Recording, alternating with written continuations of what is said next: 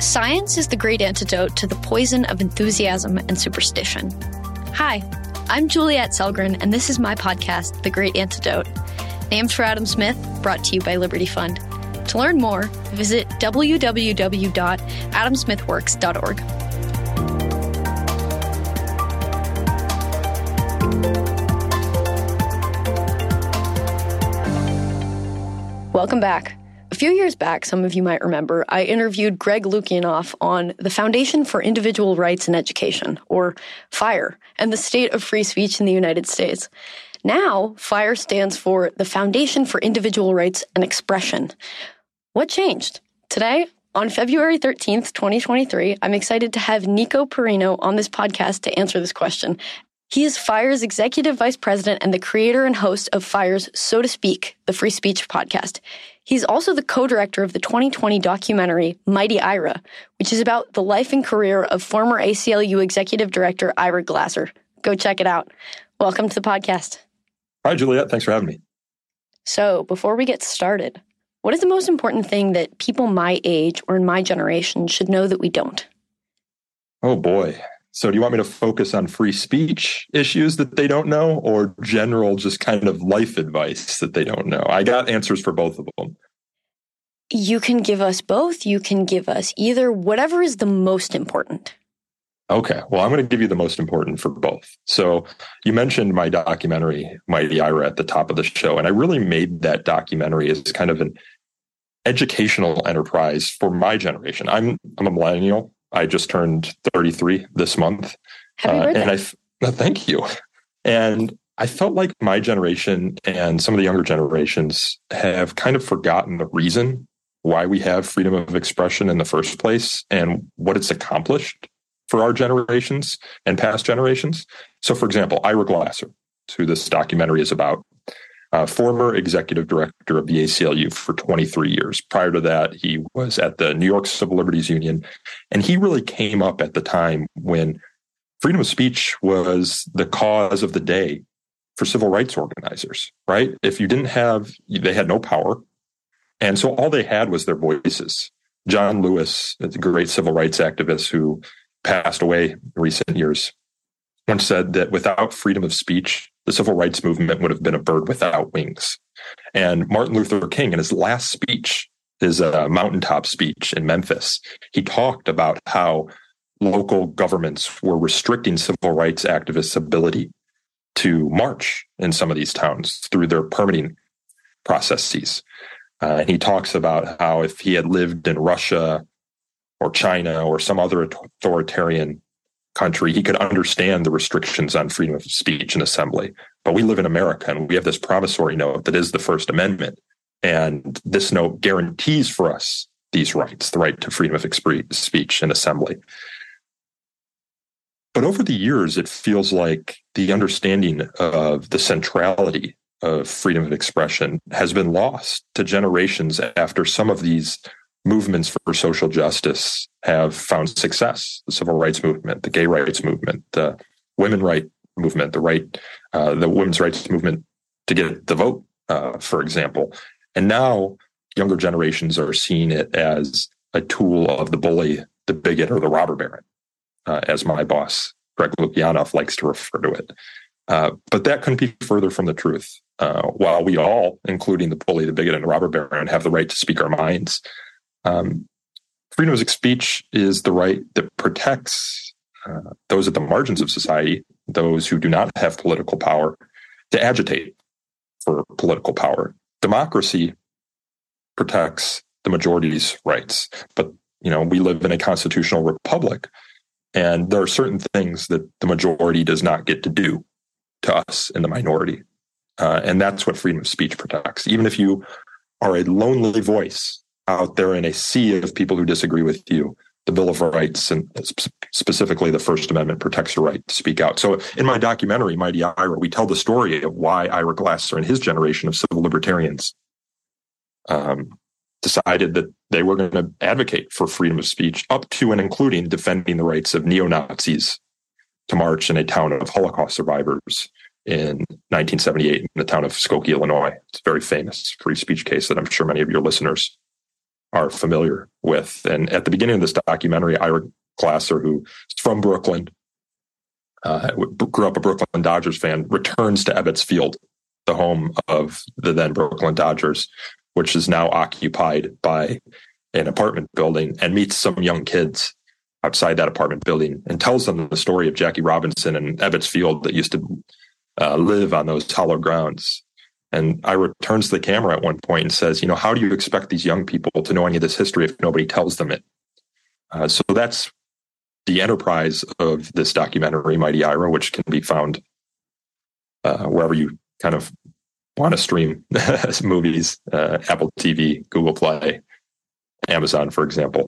Um, but it's also kind of my mission within FIRE, which is to educate current and future generations about the centrality of freedom of speech to be who you are and to speak your mind. Now, Juliet, I, I said I would answer uh, two questions on that front the the free speech question and then kind of the personal question. I manage a big team here at Fire, uh, our communications team and our engagement and mobilization team. And um, early on in my career, I got some really good advice from a guy named Adam Liptak, who is the Supreme Court reporter for the New York Times. But for many years, he worked in the general counsel's office at the New York Times. Um, he really wanted to work at the Supreme Court beat.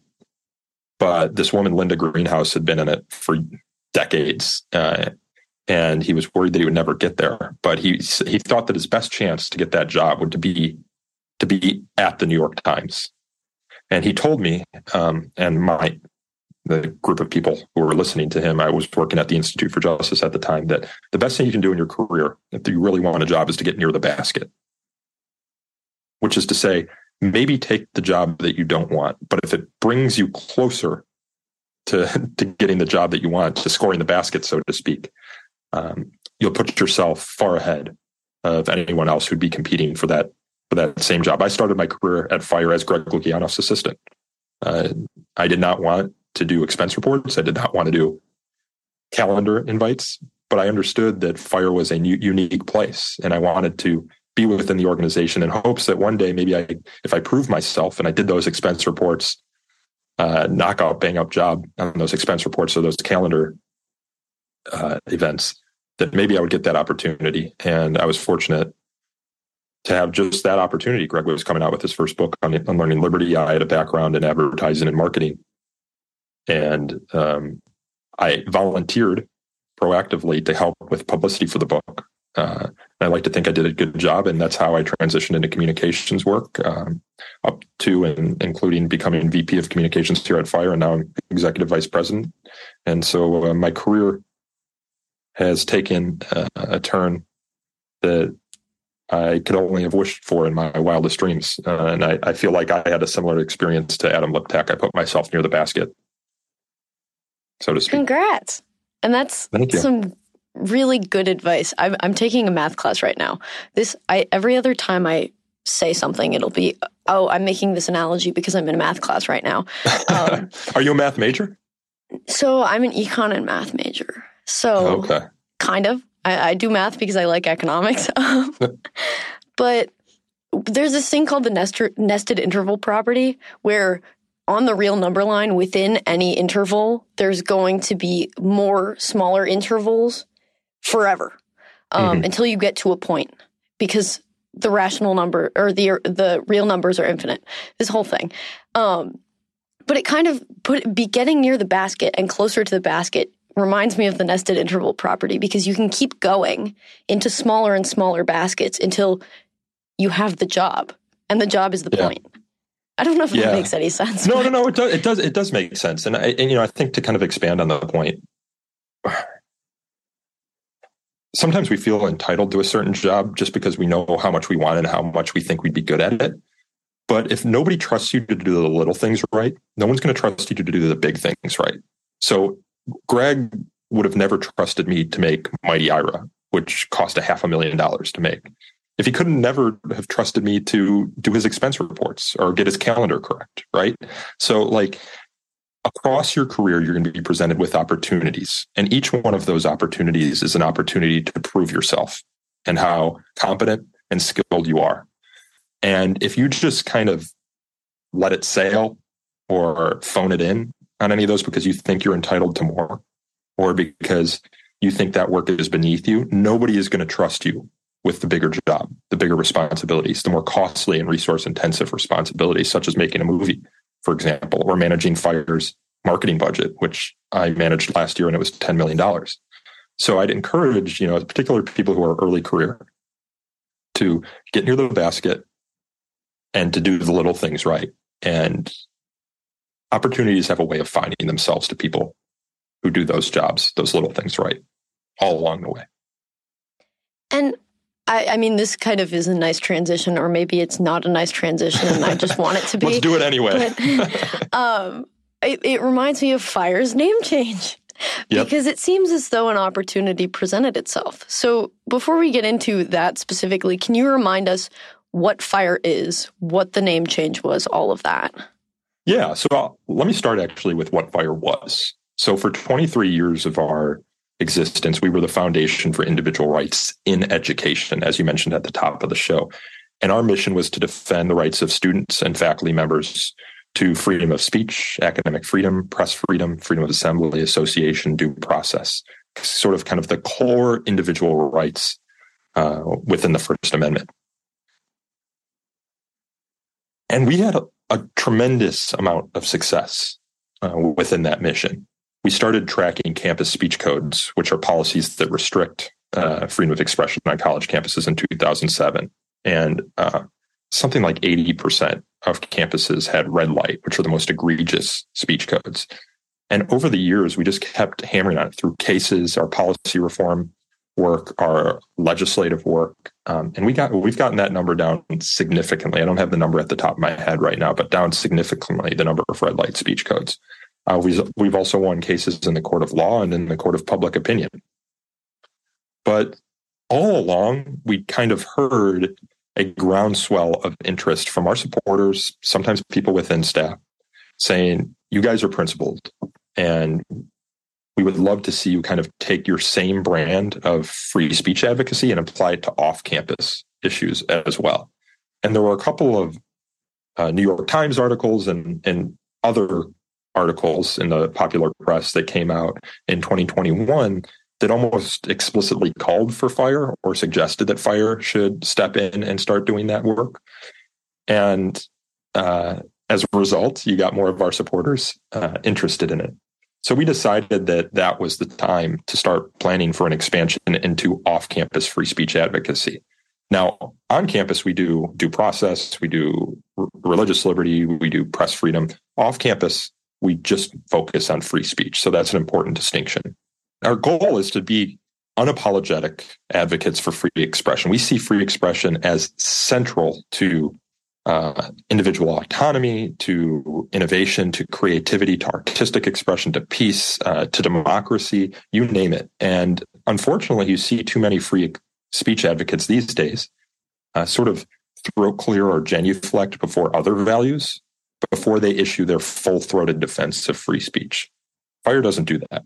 We believe free speech is a fundamental human right, and we will not genuflect. We will not throw clear before defending it. And so, I mean, in terms of all rights, but I mean, that includes free speech, we used to have the ACLU that played a role in that. So, how did that change and or what happened that allowed fire to kind of step into this space?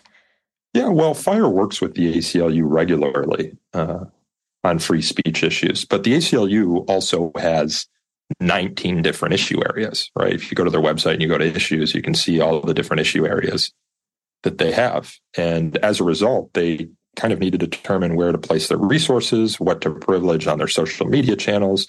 Sometimes those issues can appear in tension. In one of those New York Times articles that I referenced earlier in 2021, written by Michael Powell, Powell, one of the ACLU's top free speech attorneys, was asked directly about fire. And he said, well, fire doesn't have the same sort of issues or tensions because they have one issue area, right? Freedom of expression.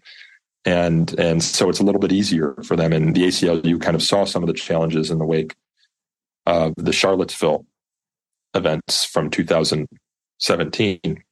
But I've always kind of admired the ACLU's old school brand of civil libertarianism. That's why I made that documentary, Mighty Ira, about former ACLU executive director Ira Glasser. The ACLU's first annual report was the fight for free speech. That's what it was called. The second annual report was called A Year in the Fight for Free Speech. But over the years, of course, its mission had expanded or they, you know, began focusing on other issues within the Bill of Rights. Um, and so perhaps necessarily the focus on freedom of uh, expression diminished um, or became less of a focus, at least publicly, of some of the the work that they were doing. But uh, you know, again, we work with the ACLU often, uh, both the national and the local chapters. Um, and our brand is a little bit different. You know, we don't just do litigation. We do um, public advocacy. We fight in the court of law and the court of public opinion, and we do so unapologetically uh, and through multiple media, including podcasts, films, as we mentioned, books. Um, so, um, you know, we work with all to do good and none to do harm, to kind of paraphrase Frederick Douglass there. Um, and so we work with the ACLU quite a bit to do good. So, uh, yeah, when you mentioned that Fire had done a really good job of making it so that a lot of schools' speech codes are no longer in the red, um, I, I, thought about how important culture is in that. Um, because UVA has really good free speech codes, but we don't have a free speech culture. No one seems to want to talk, and if you do, there, there, it's it's very mainstream. Like we don't talk well, about this, that, and the other thing. Well, and, why is that? Do you think it's social media, Juliet? Well, so that's kind of what I wanted to ask you. I, I don't know. And obviously, Lukianoff and often Jonathan Haidt have written about like what caused this thing to start. Um, I don't know. Like something happened where it became acceptable to not want to engage and to not mm. want to think almost. I, that sounds really aggressive almost, but but it, I don't mean it to be. Um, it it's just easier to not put yourself through thinking and engaging with ideas that are not your own. And that's always been the case. But I think social media has a part of it, but I don't entirely know how. I mean, maybe yeah. it makes it easier to have like the the anonymity and the community of people who agree, the echo chamber thing. I don't know. Yeah, well, I hear this a lot from students, right? And I didn't really have the same experience when I was in college. I graduated from Indiana University in 2012. And I can't ever I can't ever say I felt like I ever needed to self-censor, but then again, we did have I think I got on Twitter in 2011. Uh, had a Facebook page far before that, but this this sort of culture on social media wasn't the same and the same sort of call out or cancel culture wasn't there. Like if someone disagreed with you, your first instinct was almost never to like figure out how to get them punished or shut them up. That seems to be a instinct that's more exercised lately. Um, but you're right. So you know, UVA has good policies, um, but what are what are the policies worth if no one will make use of them? Learned Hand, I think it was 1944. Learned Hand is this famous jurist from New York who uh, gave a speech. Darn, uh, I think it's called The Spirit of Liberty, if I'm remembering it correctly, where he, he essentially made the argument that uh, the First Amendment, the Bill of Rights, the Constitution um, are a parchment barrier, right? That it's imbued with meaning by those of us who seek to uh, live up to its ideals and uh, enshrine those ideals every day in how we go about our lives. And if we don't, then those protections for our rights become nothing more than a parchment barrier that can be thrown away by any authoritarian impulse that runs through society. And so it's important that we live out the values that are enshrined in our law. Um, but that's easier said than done right? Particularly in an environment where orthodoxy and conformity are encouraged, and um, it feels quite stultifying. But that's nothing new either, right? John Stuart Mill, when he wrote his seminal 1859 book on liberty, when he was making his seminal arguments for freedom of expression, he was making them in the context where he's not talking about the law; he's talking about the culture, about the stultifying. Uh, 19th century Victorian England culture that made it so that people uh, who had wacky ideas or maybe correct ideas felt like they couldn't put them forth into the marketplace of ideas and and um, you know engage in the sort of intellectual give and take that results in new truths so it's maybe amplified by the fact that every you know, crazy opinion that we have can now get amplified a thousand times on social media um, and therefore has you know potential greater costs so to speak. Um, maybe that's why people aren't speaking up as much but fire feels strongly that you know criticism is also a form of free expression and that to live in a free society is um, sometimes hard right? We we argue that students are adults. They're not wilting flowers that they can uh, if given the opportunity uh, engage in the intellectual give and take that a college campus demands. Um, but at the same time there are things that colleges and the culture can do to make that easier and less costly. Um, so yeah, I mean the the culture of free expression point is also something that Fire advocates for, um, kind of a set of cultural norms that you know should not be necessarily enforced by law, um, but with, that nonetheless we think are good for a free society. Um, and too often those norms are abandoned. You know, uh, Greg likes to use the example of, you know, you can understand a cult- culture's um, commitment to certain values by the idioms it adopts. When I was growing up, the the phrase "it's a free country," to each his own, um, sticks and stones, you know, may break my bones. Those were all things that were constantly uh, mentioned or used, but not so much anymore. And you have to wonder why. That's a good point. The idioms. That's a good yeah, one. Well, so that's kind of what I wanted. Not to... my point. It's Greg's point. Proper credit where it's due. But I mean, you kind of already answered it a little bit, but this is something I've been wondering about is how different is it? Has it just become amplified? And has this problem always kind of existed? I, like, I don't know. Yeah, I don't know either. You know, one of the, the kind of examples that I use to talk about fire's expansion off campus is what was happening with Dave Chappelle in the early part of 2020, right? He, for listeners who might not be familiar, he did uh, a very popular Netflix stand up show called The Closer, uh, which addresses um, transgender issues in a, fairly nuanced way. Um, but nevertheless, he was there was he was trying to be canceled by a number of people who did not like the points he was making or the points they thought he were, was making. And so there was this whole campaign called Cancel Chappelle, hashtag Cancel Chappelle. And now put yourself in the shoes of Reed, Reed Hastings and Ted Sarandos, the co-CEOs of Netflix at the time. You're all you're hearing from people, the activists, um, is that we need to cancel Chappelle because his his stand-up special is dangerous. So one of Fire's goals is is to create a big tent organization that many people from across the political and ideological spectrum who care about free expression um, can gather and we could put pressure on these institutions to do the free expression thing, right? Or in this case, the artistic expression thing, to stand up for principles of free artistic expression. We don't take down art because some people are offended by it. Um, and so we're we're hoping to mobilize a community surrounding that. Uh, when issues like that come up again, we fire wasn't expanded when that controversy arose, so we didn't get involved in that. We were still just on campus. But then again, you know, and it, going to your point about whether this is new, um, it's not. You know, the same sort of things were happening with George Carlin or Richard Pryor or Eddie Murphy when they were doing stand up comedy. Lenny Bruce was driven to suicide in part. Uh, granted, in those cases, it was often the government that was going after, you know, George Carlin for seven dirty words or Lenny Bruce for the jokes he would tell in a basement nightclub.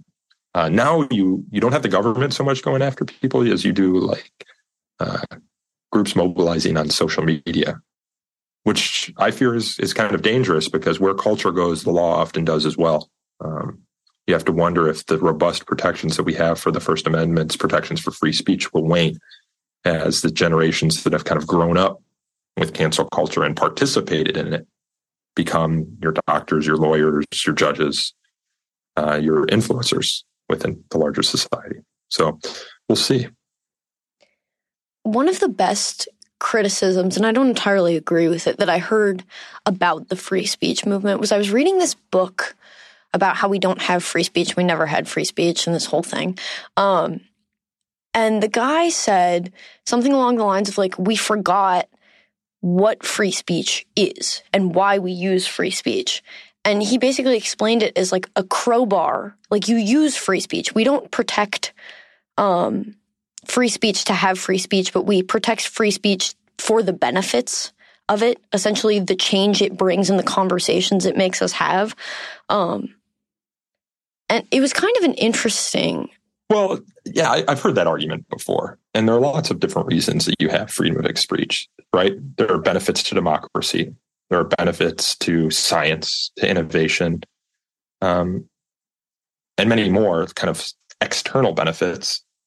But there's also the benefit of individual liberty, autonomy, agency, right? So if you take that argument to its logical conclusion, that like rights are only are only useful insofar or, or should only be protected insofar as they have a benefit for the larger society. But I say no. You know, to the extent extent I exist in this world, I should be free to be who I am and speak my mind so long as I'm not causing harm to other people. And when I say harm, I mean legally defined, often physical harm. Um, there are exceptions to free speech outlined by the First Amendment. I, I think those are thoughtful exceptions the First Amendment's jurisprudence is the longest sustained meditation on how to have free speech in a free society. So things like um, incitement to imminent lawless action, true threats, uh, speech integral to criminal conduct. You know, those are real harms that I think should be accepted from the First Amendment. But aside from that, uh, we have rights as human beings that should be protected regardless of the benefits they have for the larger society. I should be able to exist in this world and bear witness to how I see it, regardless of whether someone else sees benefits in what I have to say. Um, there's plenty of art out there that is produced by people because they f- have a message that they want to tell. They're, they have a story they want to tell. They have a message that they need to just get out of their heads. And even if nobody else finds benefit in that, I think there's value in people having the right and the ability to tell their own stories um, so I think that argument that you're relaying there, and I've heard it before, is just ignoring the individual liberty argument for free speech. So then what about the words are violence phrasing that people say? Oh, sure. Yeah. I mean, it's like a big thing on campus, and I just can't imagine that people actually believe that.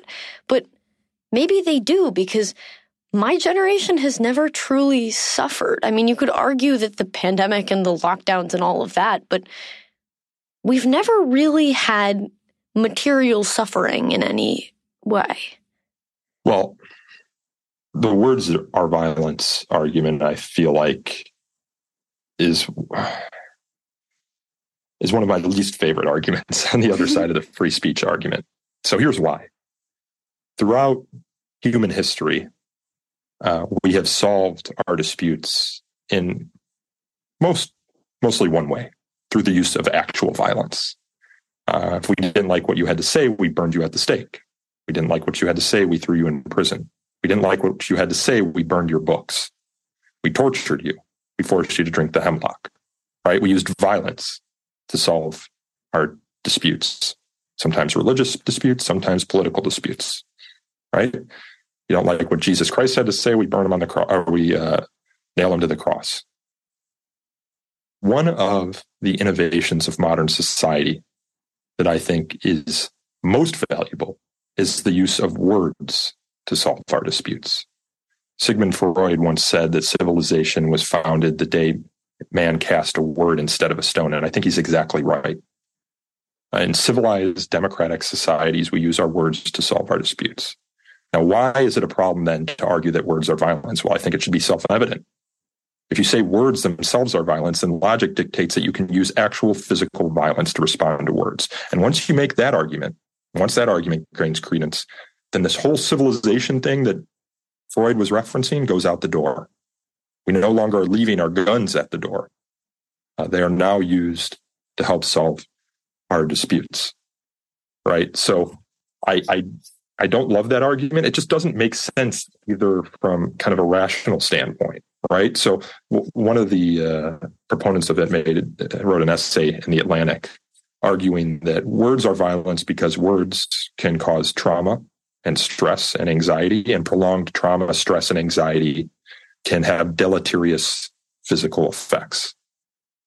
Well, if you take that to its logical conclusion, then a prolonged dispute that I have with my wife is violence. Then a dispute or problem at work is violence, or an argument with my friend that is stressing me out, giving me anxiety, preventing me from sleeping at night is violence. Nobody actually thinks that. It's a BS argument. Words are integral, and the protection for words are integral to the protection of a free society. You throw out the distinction between words and physical violence, and you lose a free society.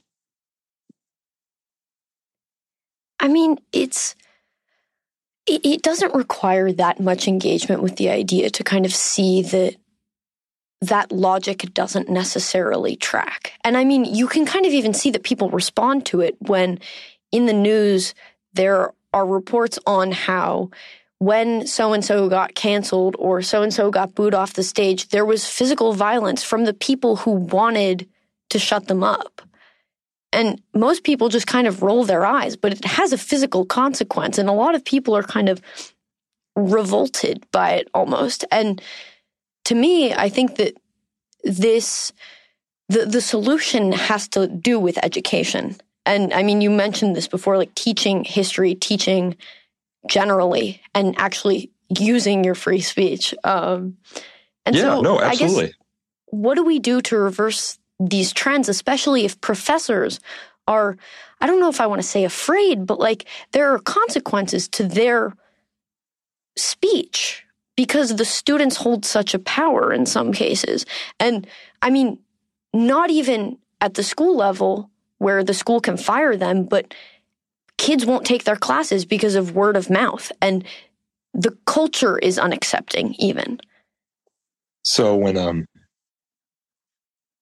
Alan Charles Kors, one of the co-founders of FIRE, was a student at Princeton, uh, he had one professor I forget what the the class was, but the professor was Marxist, and all the students knew that the professor was Marxist. And uh, for the final exam that year, the students had to write a paper, and all the students wrote a paper uh, that kind of tipped their hats towards the professors or what they thought the professor wanted to hear because of his personal beliefs. And the professor grades the papers and as he's returning them to the students says to them you have profoundly shamed me. I'm paraphrasing here from professor kors's retelling of it. You all wrote what you thought i wanted to hear. So what i'm going to do next is i'm going to assign you the book that i most disagree with so far in the 20th century and i want you to repeat its arguments in your own words so that I understand that you understand arguments on the other side of the issue. And that book was Frederick Hayek's The Road to Serfdom. And it changed the course of Alan Charles Kors' life. Uh, I, I don't think it's any stretch to suggest that perhaps FIRE wouldn't exist had that professor not assigned that book. Uh, professor Kors, when I'm referencing Professor Kors, who went on to teach the Enlightenment at the University of Pennsylvania. So that's why I'm using professor there. Um, so what does that what does that story mean? It means that we need to have faculty members who you know hold their own personal positions, but also aren't I see it as kind of their affirmative duty to introduce students to perspectives from across the politi- political and ideological divides, so that students aren't just hearing one point of view and therefore kind of expect to only hear one point of view when they're on campus and get offended when they hear about other points of view, but are kind of brought up in a culture where they are bombarded with ideas from many different perspectives. I one time uh, attended a lecture at Indiana University that was, in fact, protested by students. This man, Douglas Wilson, who's an evangelical pastor from Idaho, was speaking on campus, and he said some controversial stuff uh, about LGBT rights and and slavery. Um, and students tried to shout him down. And one thing he said during uh, the presentation that really stuck with me, and he was kind of saying it at the students, was, "I always think I'm right, but I don't think I'm always right." I always think I'm right, but I don't think I'm always right. This is essentially, I think, the mission or the kind of ethos that students should come into the university with. Uh, strong convictions, loosely held. I always think I'm right, but I don't think I'm always right. Uh, we go into college or university uh, hoping, in a sense, to change our prejudices or biases or our untruths for truths. Uh, but you can only do that if you hold your convictions loosely. You have that epistemic humility. And far too often, I feel like because of the culture that young people, including myself, are raised in, uh, we feel like we need to adopt a position and then hold it really strong and never admit error. Uh, and I think that's dangerous for the intellectual exercise, um, but also for kind of a, a free society. So, I mean, when I think about this sort of issue, and I think when a lot of people do, the left often comes to mind um, as the ones who are pushing not necessarily an agenda, but who are silencing, canceling, all that. But it comes from the right as well. I mean, you have conservatives who are pushing for censorship in higher education in order to fight wokeism and the left narrative. Can you talk to us a bit about how that dynamic kind of plays out and I don't know, maybe yeah, correct sure. The, the correct the record. idea. Yeah. well, um, you know, to take it kind of out of the left right paradigm. Yeah, uh, great. People suffer from the censor's curse, where when they get into power, censorship is often viewed as a convenient tool to affect the change that you want to affect. And so, wherever kind of the locus of control is within these institutions, um, that's where you're going to find censorship. So, on college and university campuses, uh, where the left is predominantly uh, in control or uh, predominant, you know, overrepresented, so to speak, most of the censorship is going to come from the left. In media, where the left is overrepresented, the censorship is going to come from the left. But you spoke about efforts in state legislatures, particularly Republican ones, where they hold the institution for power, and now they're they also see censorship as a convenient tool to go after um, ideas that they don't like. I, I, I, talk about how we live in the age of the politics of expediency, mm-hmm. where we seek out expedient tools to correct perceived problems, expedient tools uh, to find solutions to these problems, um, forgetting that the tools that we use uh, the principles we exercise can be used by our ideological en- enemies uh, were they to gain power. Right? So uh, you set the precedent for censorship in one context because you're in power. You never know who the next president of the college or university is going to be, or the next president of the United States is going to be. You might trust Barack Obama with the tools of censorship, but do you trust Donald Trump? this uh, man Norman Siegel, who used to run the New York Civil Liberties Union, I interviewed him for my documentary Mighty Ira, said that if he could have any tattoo, it would be the phrase "neutral principles" tattooed across his chest. That is, you know, we've seen that uh, uh, Lady Justice, right, holding the scales of justice, and she's blindfolded, right? Because the principles that we bring into the judicial system are neutral ones; they're blind principles, right? Uh, so that we're not biased or prejudiced against um, anyone that justice has brought to bear on any. Uh, um, but as soon as you get into viewpoint discrimination, uh, you're you're uh, removing that blindfold, and that's a problem. Uh, So for years, free speech advocates, because uh, liberals, so to speak, or the left, uh, held power in college and universities and in the media, uh, there was a marriage of convenience with freedom of speech because freedom of speech was a tool for the minority, as we talked about earlier in the episode. Uh, but now conservatives are gaining power and they're seeing censorship as an expedient weapon uh, to go after speech they don't like. Jon Stewart, the famous comedian from The Daily Show, once said that as soon as if you abandon your principles, as soon as they're tested, they're not principles; they're hobbies. Uh, so, so what we need at FIRE and what we're trying to build is a million person movement for free speech, and we have a lot of key performance indicators internally to track that. We're building our email lists, our social media followings, to build a million person principled free speech movement that will go after the left, the right, and everyone in between when they try and reach for that expedient tool of censorship. And we're making progress in that front. We know these principled people are out there. I'm sure many of them listen to your show. So we encourage them to come under FIRE's big tent, so to speak, um, and join us in, in that fight. I mean, you've already kind of turned this whole thing around and kind of left us with this bit of optimism. But can you can you tell us a bit about your feelings towards the future? Good? complicated, right? Because um, I, I, have a young son. He's 18 months old, and, uh, and, another son on the way. And so you start thinking a lot about the future when you're having kids. Um, I, I, one, I was one time uh, reaching out.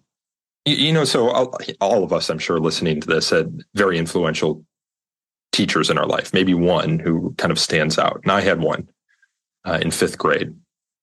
I won't use his name in case someone was able to track him down. Uh, and he was just he had such an open mind uh, and taught us a ton. He would read us poetry and help. Uh, and you know, I had a band at the time, a fifth grade band. He put on a school play, or he's put on a school performance for my band and let us play. And it was just like this. Like he really tried to nurture interests and creativity and passions. And so when I was, uh, my wife was pregnant with our first son, I reached out to him and just said how much I appreciated kind of everything he did. I wrote him a letter, tracked him down, um, and told him that I was expecting a son and how excited my wife and I were about it. And he wrote me back uh, a gracious note, of course, offered to, you know, if I was ever back in Chicago, I live in Virginia now, um, you know, to ever come, to come by and have lunch or, or something uh, with he and his wife. Uh, but there was another thing that he said that I'm hearing more often lately, which was, uh, you know, I, with everything going on in the world, listed things like climate change and the political environment and, you know, this, that, or the other thing, you know, I'd, I'd think carefully before bringing another life into the world. And I just thought that that point suffered from a lack of perspective. And I wrote him this. I said, think back to someone born in 1900. They turn, what, 14? And World War One breaks out. A few years later, you get the Spanish influenza, which killed young people in droves. You go through the Roaring Twenties only to get uh, the greatest modern depression that we've seen. And just as you're coming out of the depression, uh, World War II breaks out. Authoritarianism is on the rise. Fascism is on the rise. Maybe you get drafted into that war the West wins that war. Um, America wins that war. Uh, and then you get the nuclear bomb and the Cold War. And your kids maybe are hiding under desks uh, during drills for what's going to happen or what you're supposed to do if a nuclear bomb is to fall. And you live with that threat every day. And then you see the assassination of a president, John F. Kennedy, uh, the assassination of his brother, the assassination of Martin Luther King Jr. You see bombs exploded almost every day in the United States of America. People forget how many bombs uh, attacks there were uh, during this period. And by the 70s, you're 70. Look at all that you had to see. Look at all the excuses you had to not bring another child into the world. Um, I, I just thought that suffered from a lack of perspective. So I, I, I try and remain optimistic um, that we have recency bias. Mm-hmm. That to the extent bad things are happening uh, in our world right now, we think that it's unique to our time and place. But no, it's not unique to our time and place.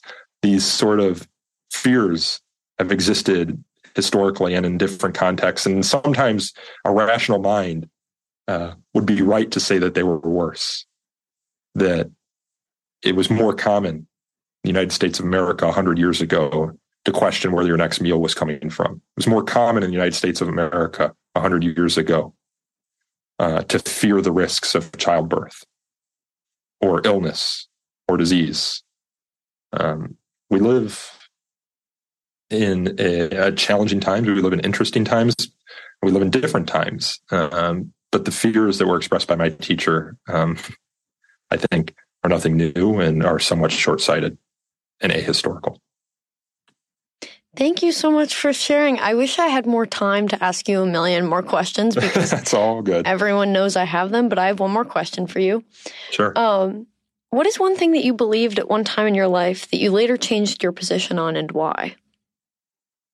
Yeah, so I um my name's Nico Perrino, so you might imagine that I grew up in a uh, Italian Catholic family and we would go to church every Sunday, Catholic mass, and uh, I was confirmed Catholic, did the whole Holy Communion stuff, uh, did all the, the rigmarole that you have to do to get confirmed in eighth grade. Um, and then you know 9-11 happened and i became interested in the writings of what were termed the four horsemen.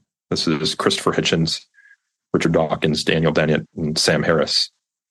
Uh, richard dawkins and sam harris are, are still kind of on the scene but christopher hitchens died in 2011 and so i became at that point um, they were they weren't just atheists they were anti-theists and I, I would kind of count myself among that camp as well um, but over time, so I, I, changed my mind there. But over time, I've I, I'm, I'm not particularly religious um, still.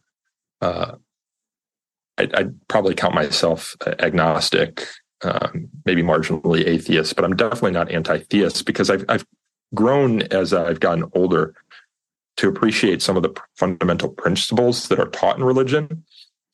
And that is the idea of forgiveness, redemption. I think both of those values have something to say about cancel culture too but also the sort of community that religion create can create and the sort of meaning it can create for people in their lives uh, and so i found over time that i've started to value what religion can do for people uh, more than i did when i was a young 12 or 13 year old reading god is not great or the god delusion uh, so to speak, and was rallying against theism in all of its forms. So my journey uh, around the issue of religion has been winding and uh, it's still changing to this day.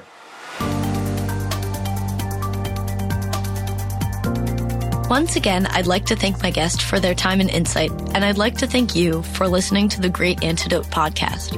The Great Antidote is sound engineered by Rich Goyette. If you have any questions, any guests, or topic recommendations, please feel free to reach out to me at thegreatantidote at gmail.com. Thank you.